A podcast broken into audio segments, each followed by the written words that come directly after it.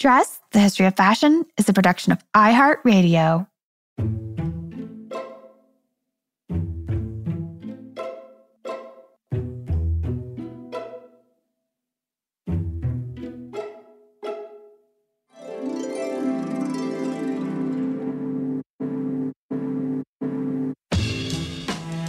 With over 7 billion people in the world, we all have one thing in common. Every day, we all get dressed. Welcome to Dressed, the History of Fashion, a podcast that explores the who, what, when of why we wear. We are fashion historians and your hosts, Cassidy Zachary and April Callahan. Okay, this is where we are, friends, today. yeah, exactly. I think Cass's laugh just said it all. Um, today, the day that this episode is going to air is November 3rd, 2020. Dun, dun, dun. Which is also known as Election Day. And of course, as we all already know within the US, this is one of the most heated elections of the 21st century. And no matter where you stand on many of these issues that are at stake in this election and this election season, I do think that there's one thing that we can all definitely agree on, and that's we're exhausted. We are exhausted. I mean, 2020 has is is is just not fun, right? And and this whole political aspect of 2020 just just adding in a whole other layer on the top of the pandemic. I mean, politics don't really ever feel fun per se, but I would argue that they can be invigorating, inspiring, and sometimes, of course, always transformational. Oh, absolutely. And we certainly do not want to up your dose, dress listeners, of political rhetoric at this moment when it is likely that the results of the election won't even be finalized for a few more weeks, which is just crazy. Um, but we did want to address this moment and hopefully bring a little ray of sunshine and playfulness to the 2020 election season by way of buttons. Yes, buttons. So, for any of our listeners out there who may have been clamoring for an episode on buttons for the last three seasons of Dressed, we have heard you. We have received so many requests. Um, so those are noted. But I'm afraid today's episode is going to be a little bit of a twist on the button. We are not discussing buttons as fasteners, but rather buttons as a canvas for conveying a message.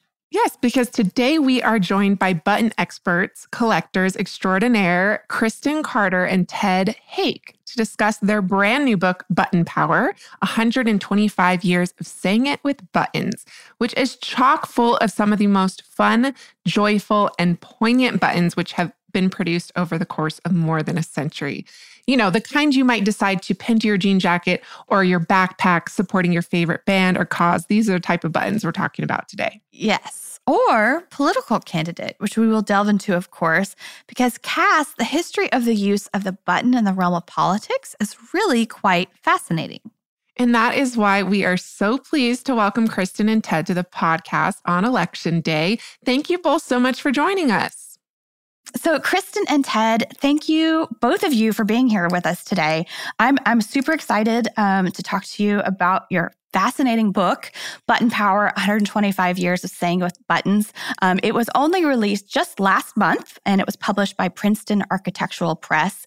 And it is super duper fascinating. I, I had a blast reading it. And actually, I've gone back to it a few times since then, um, just to look at all the buttons and all the pictures because you can't take it all in almost in one sitting. So, congratulations on the book being released. Thank you very much. Thanks, Thanks for having us here today. Yeah, of course. So, I don't even really know where to start because, like I said, this is such a fun book. And I learned so much while I was reading it as well on a whole host of different topics. But before we get to that, I just am hoping maybe on the most basic level, you could tell our listeners how are using this word button. And if you wouldn't mind also going into some of the early history of both badges and buttons, like who was wearing them and why. Well, going way back to like the etymology of the word button, it's a, a button is something that just like sticks out.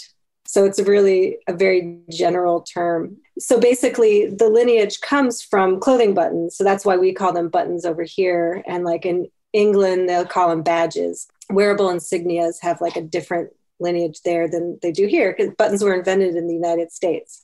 So this is what Ted and I always talk about. Like, what is a button?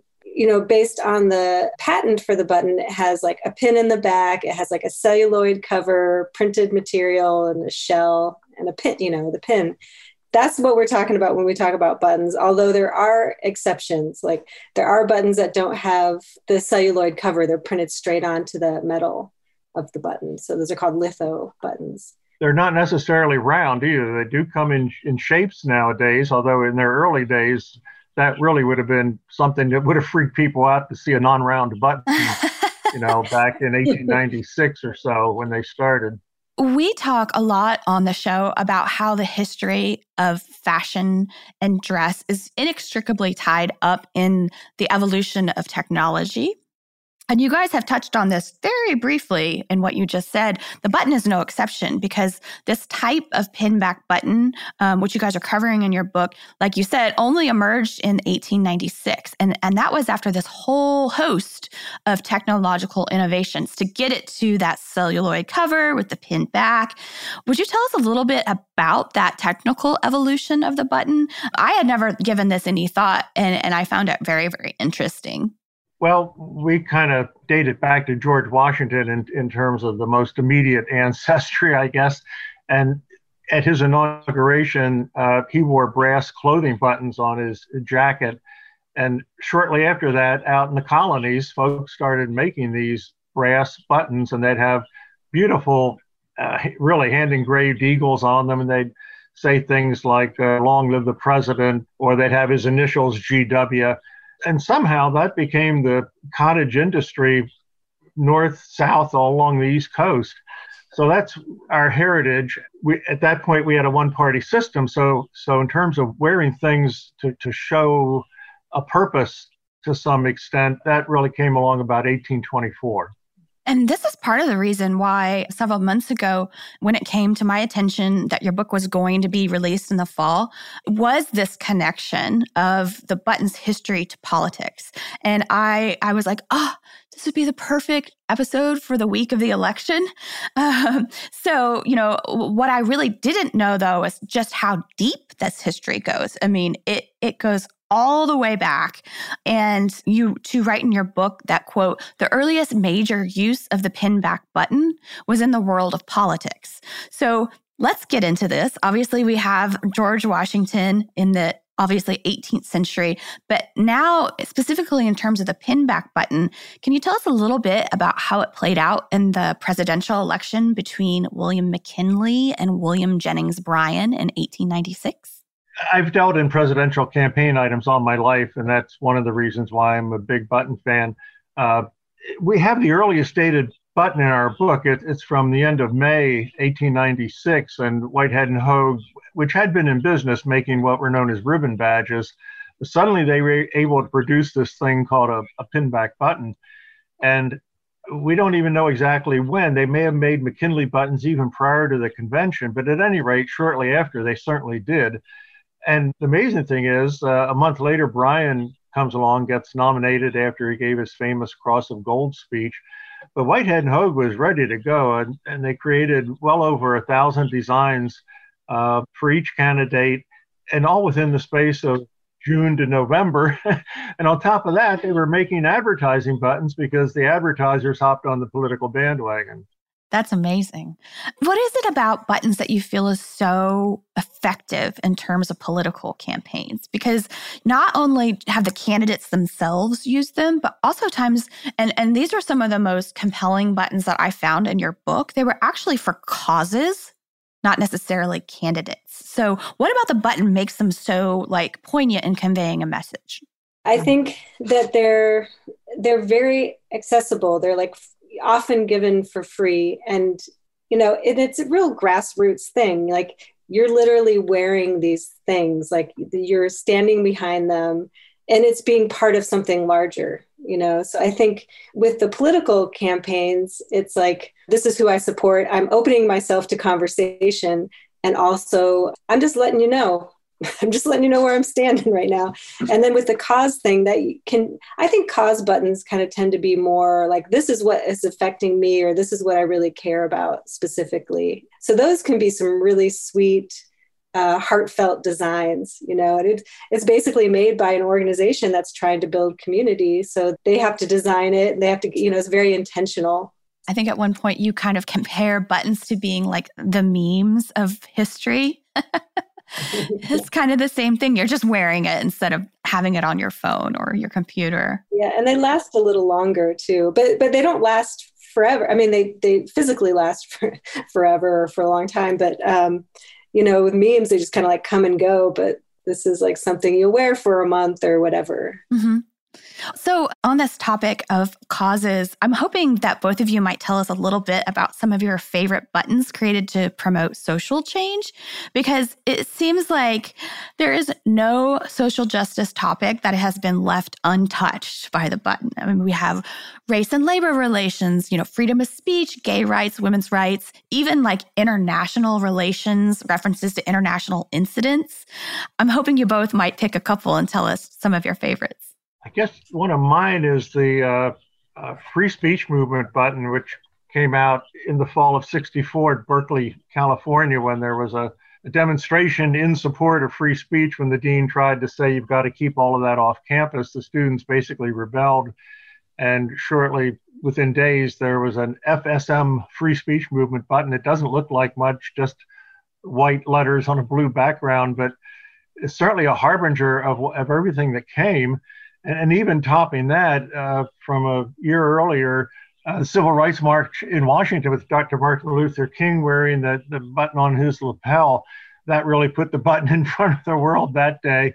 And some of the civil rights buttons are, they're certainly identifiers, but they get a little more aggressive uh, when it's a cause button they can be sweet, but they can also, you know, almost be used as weapons. Mm-hmm. One of the ones that hit me like a ton of bricks was an NAACP button from 1937 that just says "Stop lynching." I mean, that just oh, cuts. Oh, that's iconic. Yeah, right to the point, and and you can't miss the message there. It's it's, it's very powerful. And looking back to that, you're just like, I had to wear buttons that say to stop lynching. That just seems like I don't know. It, seems like such a no brainer that you wouldn't even need a button, you know? Right. But at least now, looking back. right. Right. Do you have any particular favorites, Christen, for the cause buttons? Yeah, there's one, and it's in the book. It's a Cesar Chavez button. It says boycott Chiquita. and I really like it because, you know, the farm workers, the right to organize. And we have a picture of him right next to the button wearing that button cesar chavez and um, i really like that one. In part it is very much a grassroots design. It's like not a professional drawing of a banana. I also like for the button museum the person who drew that reached out to me and told me the whole story about how chavez asked him to draw it. His parents had a or his brother had a print shop and so he's like, I want these buttons and I want you to draw. And he was in 11th grade. And so. I, I like that I know the backstory to that one. And it's such a sweet button. And the fact that, you know, he was actually asked to do it by Chavez himself, you know, it's very, I like that. Yeah, and and one of the things I was really impressed because you guys do so much research, and I think we're going to touch on that aspect of, of the book as well here in a little bit. But Ted, going back to what you were talking about, the civil rights buttons, actually, one of my favorite photos in the book um, is actually a group of Black Panthers demonstrating outside of a courthouse in New York City in 1969. And they're all dressed in more or less identical outfits. They have on black leather jackets, and of course, their iconic black braids. And several of them have buttons on their braids. And so, this kind of begs the question, and I think maybe Christen, you want to speak to this. You know, when we see buttons worn, does the message sometimes dictate the manner in which they're incorporated into one's dress? Because it's very specifically that the Black Panthers are wearing them on their beret. Yeah, I mean, and it's um, I mean, they're they're all wearing leather jackets, and it's hard to wear buttons on leather true, jackets. True, true, true, true. so, but um, I mean, that's just like you can't even talk with them without seeing their buttons, you know, which is like really in the forefront, you know. And I'm sure there's like people wore buttons on hats before, you know, and I think it's just such a it's like even more intimate somehow than like on your body.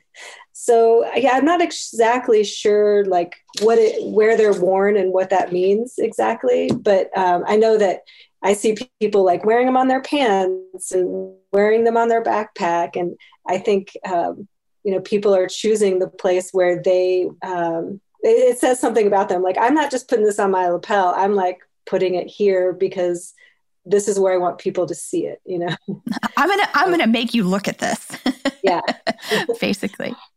Um, we're going to take a very brief sponsor break, but when we return, I'm hoping we can turn our attention away from politics specifically and look at some of the other myriad of thematic uses of the button that are featured in your book.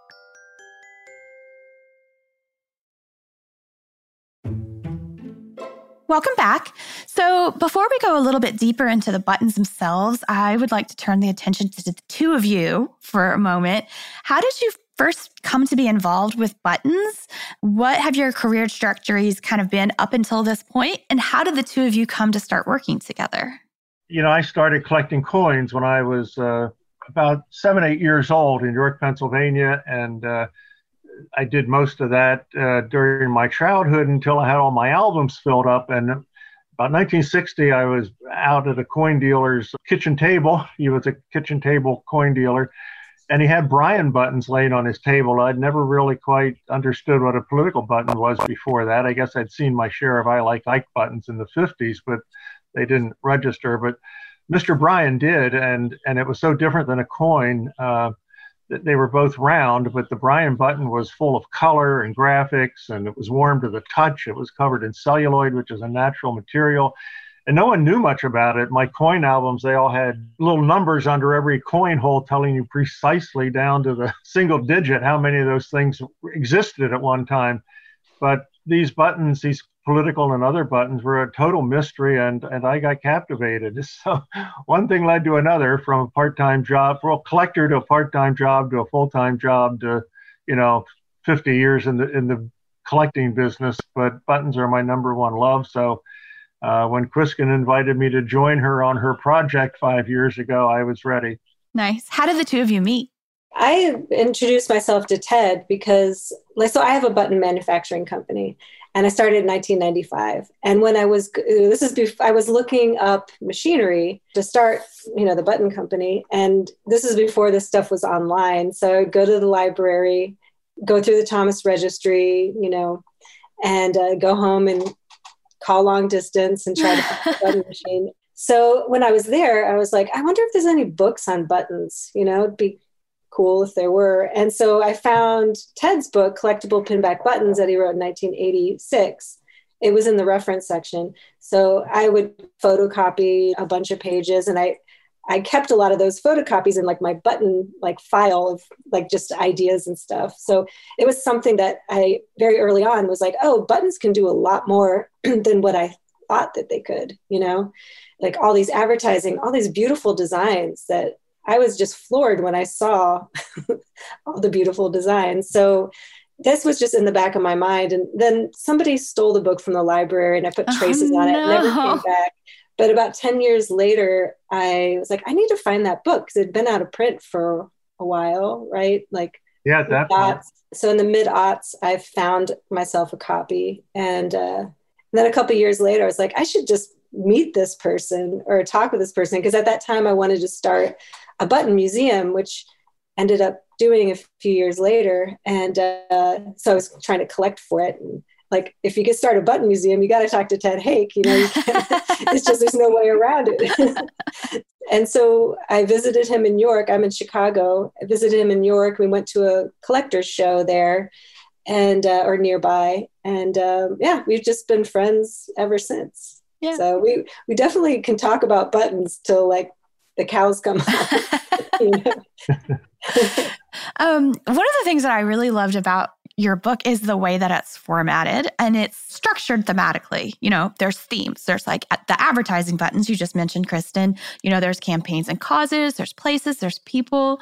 And then within each of those sections, there are literally hundreds of buttons presented visually.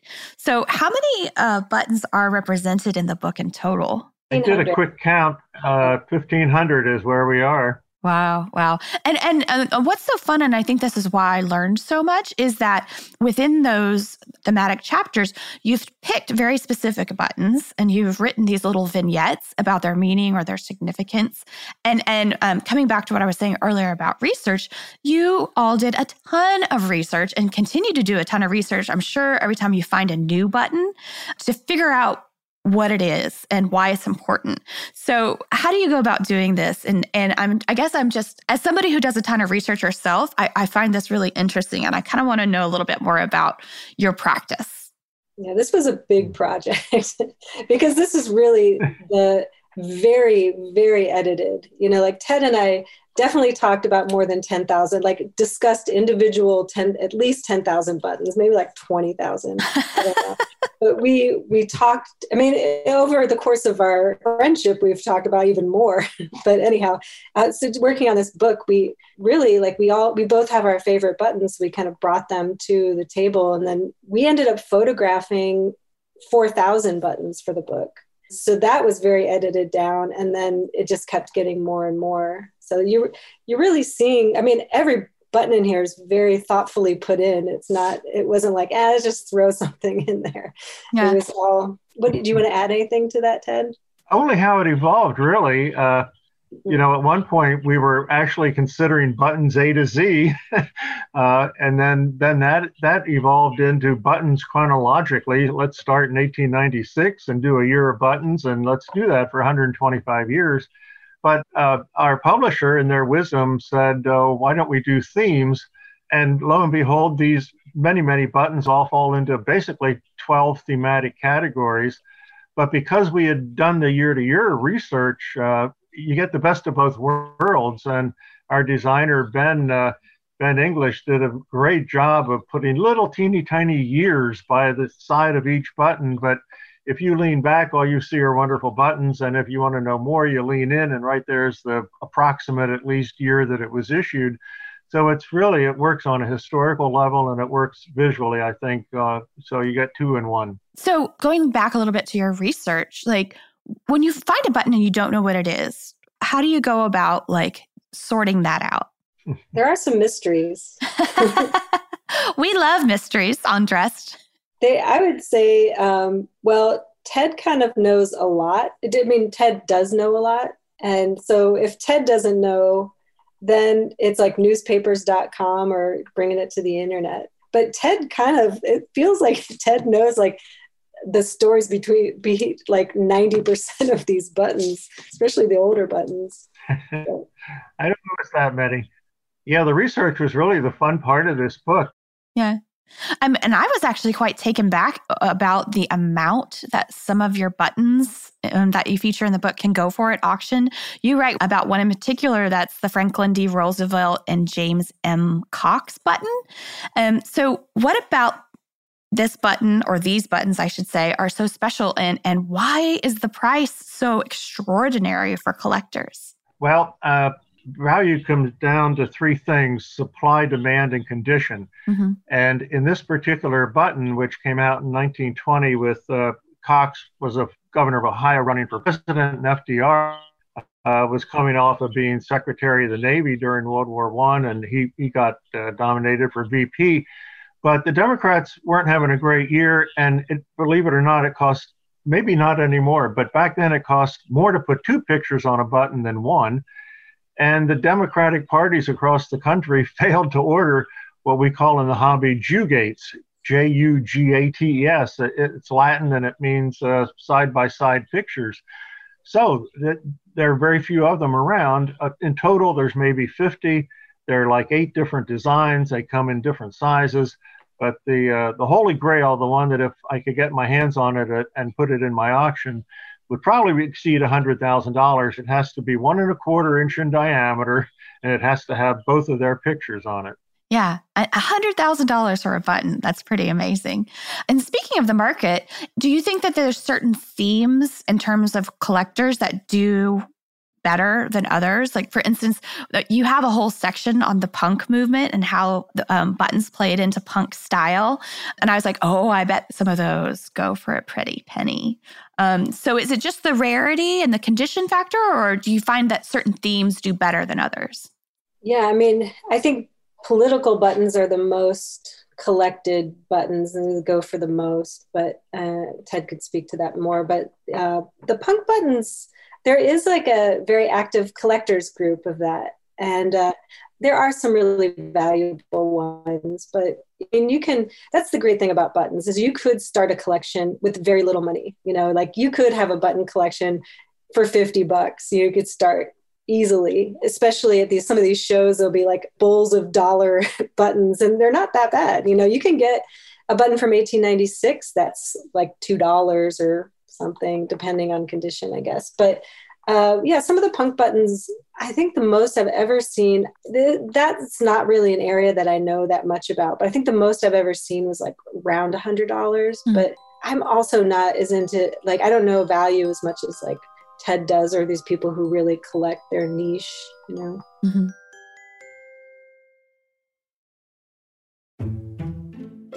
There's this stunning variety of topics that we see covered by the buttons in your book.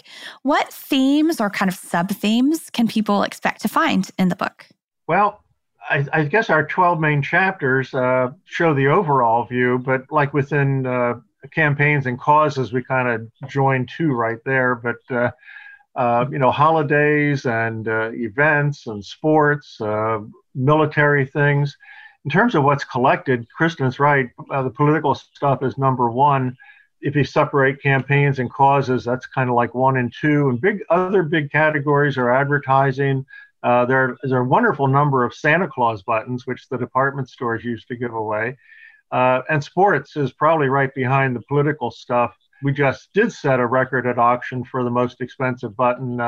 It happened to be one picturing Babe Ruth on it, and uh, it, we just sold it in our last auction for sixty-two thousand dollars. Wow! Wow! Oh, I would say as like underlying like sub themes or you know just how people use design and messaging to build community mm-hmm. and how that changes over time and you know these are mementos too so it's like you know what what makes a memento something that people want you know? And it's really like i think people like them because a they're free but some of these are just so beautiful and connect people and their memories and stuff.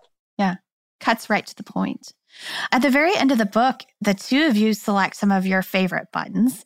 Uh, so would you tell us about some of your your your your fave picks yeah, I mean, for your podcast, I, I, just wanted to talk about the Lamb for Hat button because it's such a cool button. Super simple design. It's just brown and an opaque white, but it has a die cut hat shape in it, and then the felt from the hat underneath it.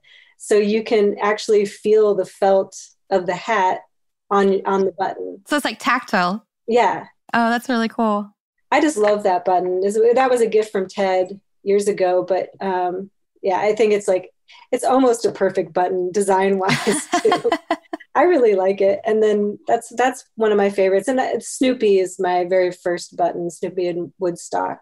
So I really like that one because it just meant so much to me. I was 12 years old, and I was like, Snoopy Woodstock and I are going to walk around, you know, like we're together, and uh, the design is just so sweet. Nice. What about you, Ted?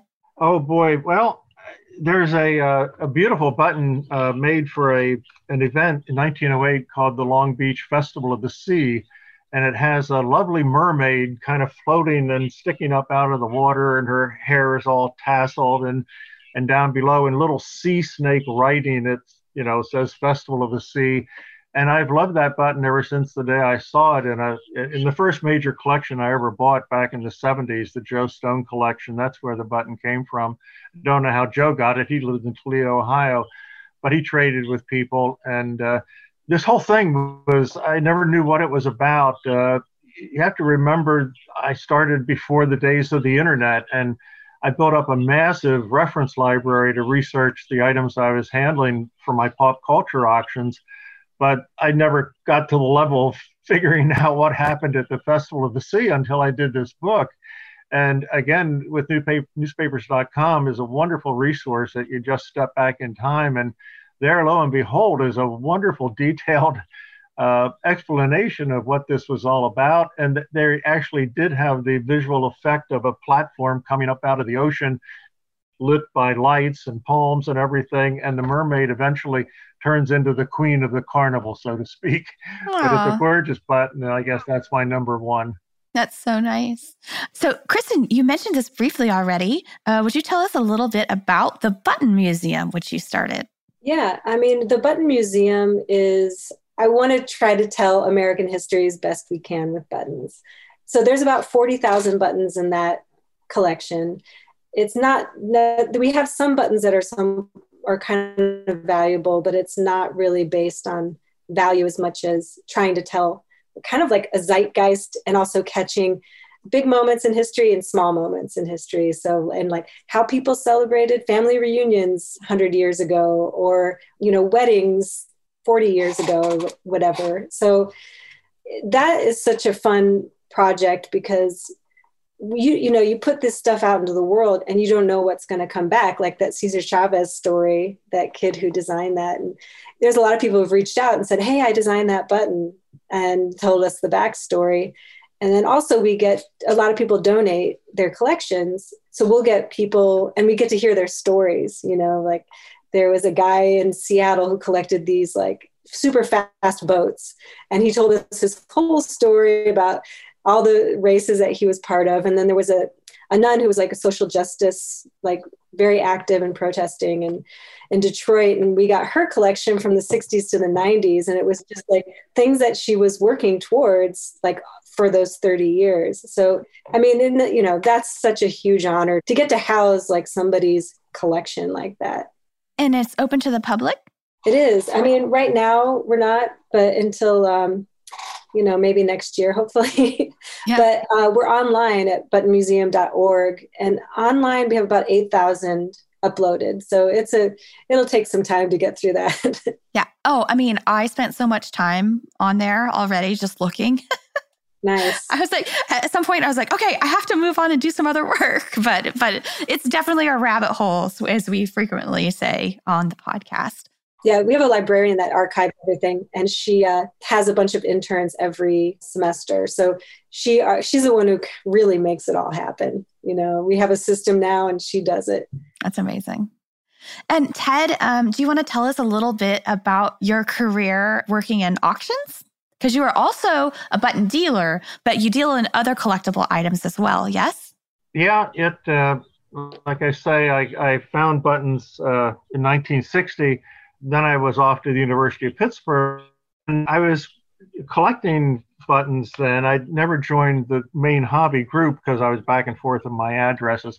But I became a became a little part-time job. I had a mentor here in York who I would buy things from and who educated me. And then I would go to Pittsburgh and I found a coin dealer downtown who wanted to buy campaign items.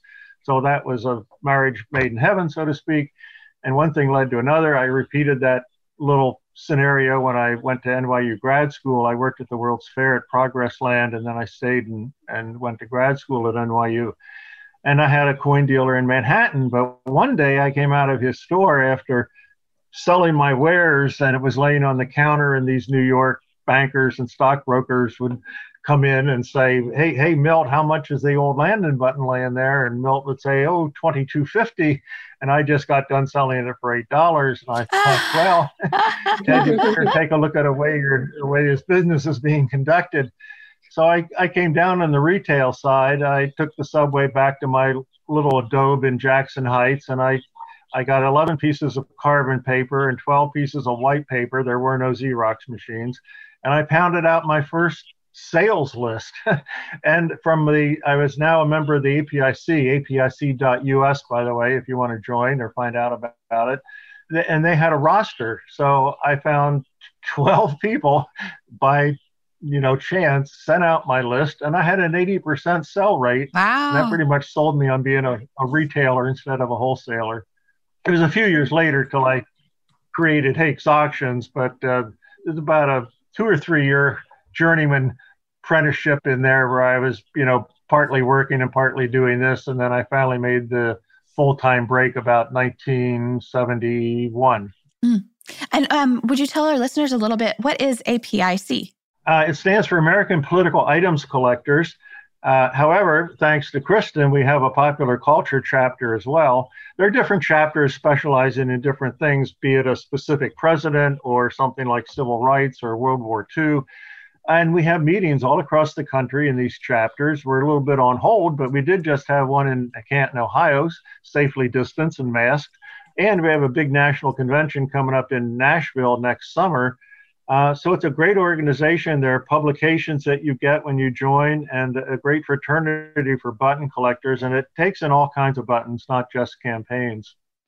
Great. So, this question to both of you uh, if people want to find you um, and they want to reach out, uh, what's the best way to contact you?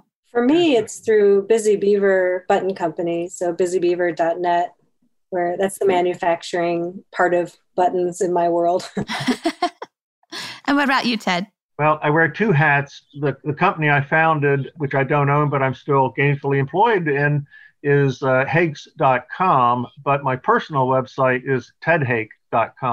And lots and lots of buttons you'll find there, yes? On both of them. Thank you so much for joining us today on Dressed. This was really fun. I'm going to recommend to our listeners that they grab a copy of your book, check out the Button Museum website. I mean, again, total rabbit hole. You could literally spend hours and hours and hours just combing through all these beautiful, beautiful buttons. So thank you too for joining us and congratulations on the book. Thank you, April. Yeah. Thanks so much, April. Christen and Ted, thank you for your delight of a book. April, while Ted and Christen told us about some of their favorite buttons included in the book, well, I was hoping we actually, you and I, might be able to chat about some of our own favorites. Yes. And you definitely do not have to twist my arm on this. I was actually hoping that you would suggest this. So I am prepared. Well, I mean, where do we start? With approximately 1,500 buttons to choose from, this is probably, you know, not the easiest task um, but it's equally pleasurable. Um, more than a few of the buttons in this book have ties to fashion, and our regular listeners may remember our episode that we did on the history of Mary Jane shoes and their connection to the popular Buster Brown comic strip, which debuted in 1902. In 1904, the Buster Brown Shoe Company was formed, which sold children's shoes similar to the style seen in the comic strip. So I was delighted to discover a Buster Brown shoes button from 1915 in the book. It features Buster's face winking at you alongside his dog Tige, and it's just pretty adorable. Yeah. Or how about from that exact same year, 1915, the Midnight at Maxim's button, which is in all black and white. And it features a showgirl in a costume with these really kind of like wide, fluffy bouffant skirts, which hit well above the knee, and what appear to be Cass completely naked legs. Oh no. Oh, shocking. um, yeah, so she doesn't appear to have on any stockings that I can tell, which would have been quite scintillating in the day. And speaking of showgirls, how about the button promoting Maritona, the snake handler from around 1910? This button remains a bit of a mystery, actually, to both Christen and Ted. So perhaps some of our listeners might know about Maritona. If you do, please reach out to us. And this also reminds me that I've promised to do a Showgirl episode. So maybe season yes, four. Season four. Lots to say about the Showgirls. Some of my favorite buttons in the book cast are actually kind of like downright silly or confusing or confounding one button, pray for Rosemary's Baby. Oh, yeah. Super fun. I got a good chuckle out of that one. Um, and then we also have all these buttons that don't really make any sense, or like perhaps I should have delved a little bit further into right. their history to kind of figure it out. But the, the one that really, really struck me was a button with a photo of Sammy Davis Jr. on it. And then right next to that by his head, it has the GE logo, like as in General Electric. And then the text on it says, can you dig it? So I'm like, dig what? what does Sammy Davis Jr. have to do with GE? Like, dig electricity? Yeah. Dig the power grid? I don't know. I don't know what this is all about, but I was I was very confused. That's what's so interesting about material culture too. When you take it out of its context, like the meaning that it holds is lost until you kind of delve into its history a little bit more. Maybe our listeners will write to us about that button as well. Mm-hmm. and how about that button from 1965, which features the 10 gallon hat logo for Arby's, which says Arby's roast beef inside the hat and then also has the Life magazine logo beneath it. What is that about? There's no explanation. it's just that. It's just those two things. I don't know what that's about, but what I do know is that it was apparently a very effective advertising tactic because it really made me want an Arby's roast beef sandwich. And as you know, Cass, I do not eat fast food. Um, but I will fess up that every five years or so, kind of need an Arby's roast beef sandwich and curly fries because their curly fries are the best. But it's very weird because in New York City, we don't have a lot of Arby's. We didn't have any Arby's up until a few years ago. So this is kind of like like an, an highly unusual road trip treat when I happen to be in a car going somewhere else. Every five years, special treat. Yeah. and speaking of food and beverage, how about the 1967 button draft beer, not boys, which is, of course, speaking against the draft during the Vietnam War? Yeah, and and so many of the buttons in the book are political in nature, as we have already kind of discussed earlier. But but bringing this around to a personal note, as some of you might remember, I've mentioned on the show that I'm from Kansas City, and there was actually a, a button from Kansas City. It was the Kansas Karnival Krewe, which was all spelled with K's, and this was from 1898. And uh, aside from that text, it has a face of a jester, like a court jester on it, and it's surrounded by three Ks. So I was just like, oh, that was presumably a KKK button. So clearly not Kansas City's finest moment. Yeah, and of course, there's other plenty of other buttons that document the civil rights and Black Power movements moving forward in history. April, I think one of both of our favorites in the book is this orange button for Angela Davis Day, which features a picture of Angela Davis, the civil rights activist, and it says Free Angela, Bail Now, Central Park, September 20th, 1971. Yeah. And what I think was so interesting about that is that in the context of civil rights and um, Black Lives Matter, that is the, the subject of bail is still a discussion that we have been having this year, 50 years later. So there's this vast territory of culture that is documented by way of these pinback buttons. And we cannot recommend this book enough. It's one that you will definitely return to again and again just to like flip through the pages and look at all the incredibly beautiful buttons. You could also jump online and check out Christen's online presence for the Button Museum at buttonmuseum.org. And once normal operations resume after the pandemic, you can visit the Button Museum in person if you're in Chicago. If you are a collector or caught the collecting bug by way of this episode, you can also check out a ton of amazing buttons for sale at Ted's site, tedhake, H-A-K-E dot com or hakes.com. Yes. And I am hoping to, I've been kind of like playing around on there, keeping an eye on their suffrage buttons offerings Cass, because a couple years ago, I bought this really awesome leather motorcycle jacket, which is completely upcycled from all these other leather jackets. And it's a Swedish company called Deadwood that that does this. Um, there and and because of their upcycling other jackets, it's almost like almost all of them are unique because they have to have the different piecing and different pieces of leather. But I've also been collecting pins and buttons and adding them along that belt strap of my motorcycle jacket. So that's been very fun. I already have one suffrage button, which Rice of Britannia gave me, um, but I'm looking to add another one or, or several more to my jacket. That's wonderful. I'm actually trying to get my nephew into the value of collecting buttons and like personalizing your own jacket. So, yes. So much to be said for, you know, the power of dress and embodiment when you can add those sort of personal touches to things that you own. It really means mm-hmm. a lot. And that does it for us this week, Dressed listeners. May you consider the role of the button in your activism next time you get dressed. Please join us this coming Thursday for our mini-sode where we either answer your listener questions or keep you up to date on all the latest in the field of fashion history. We love hearing from you, so please write to us with your fashion history mystery queries at dressed at iheartmedia.com, or you can DM us on Instagram at dressed underscore podcast, and that's where we post images to accompany each week's episode. Thank you, as always, to our producers, Casey Pegram, Holly Fry, and everyone else at iHeartRadio that makes the show possible each week. We will catch you on Thursday.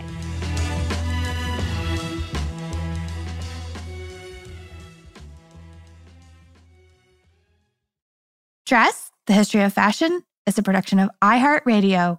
For more podcasts from iHeartRadio, visit the iHeartRadio app, Apple Podcasts, or wherever else you listen to your favorite shows. Also, please go vote.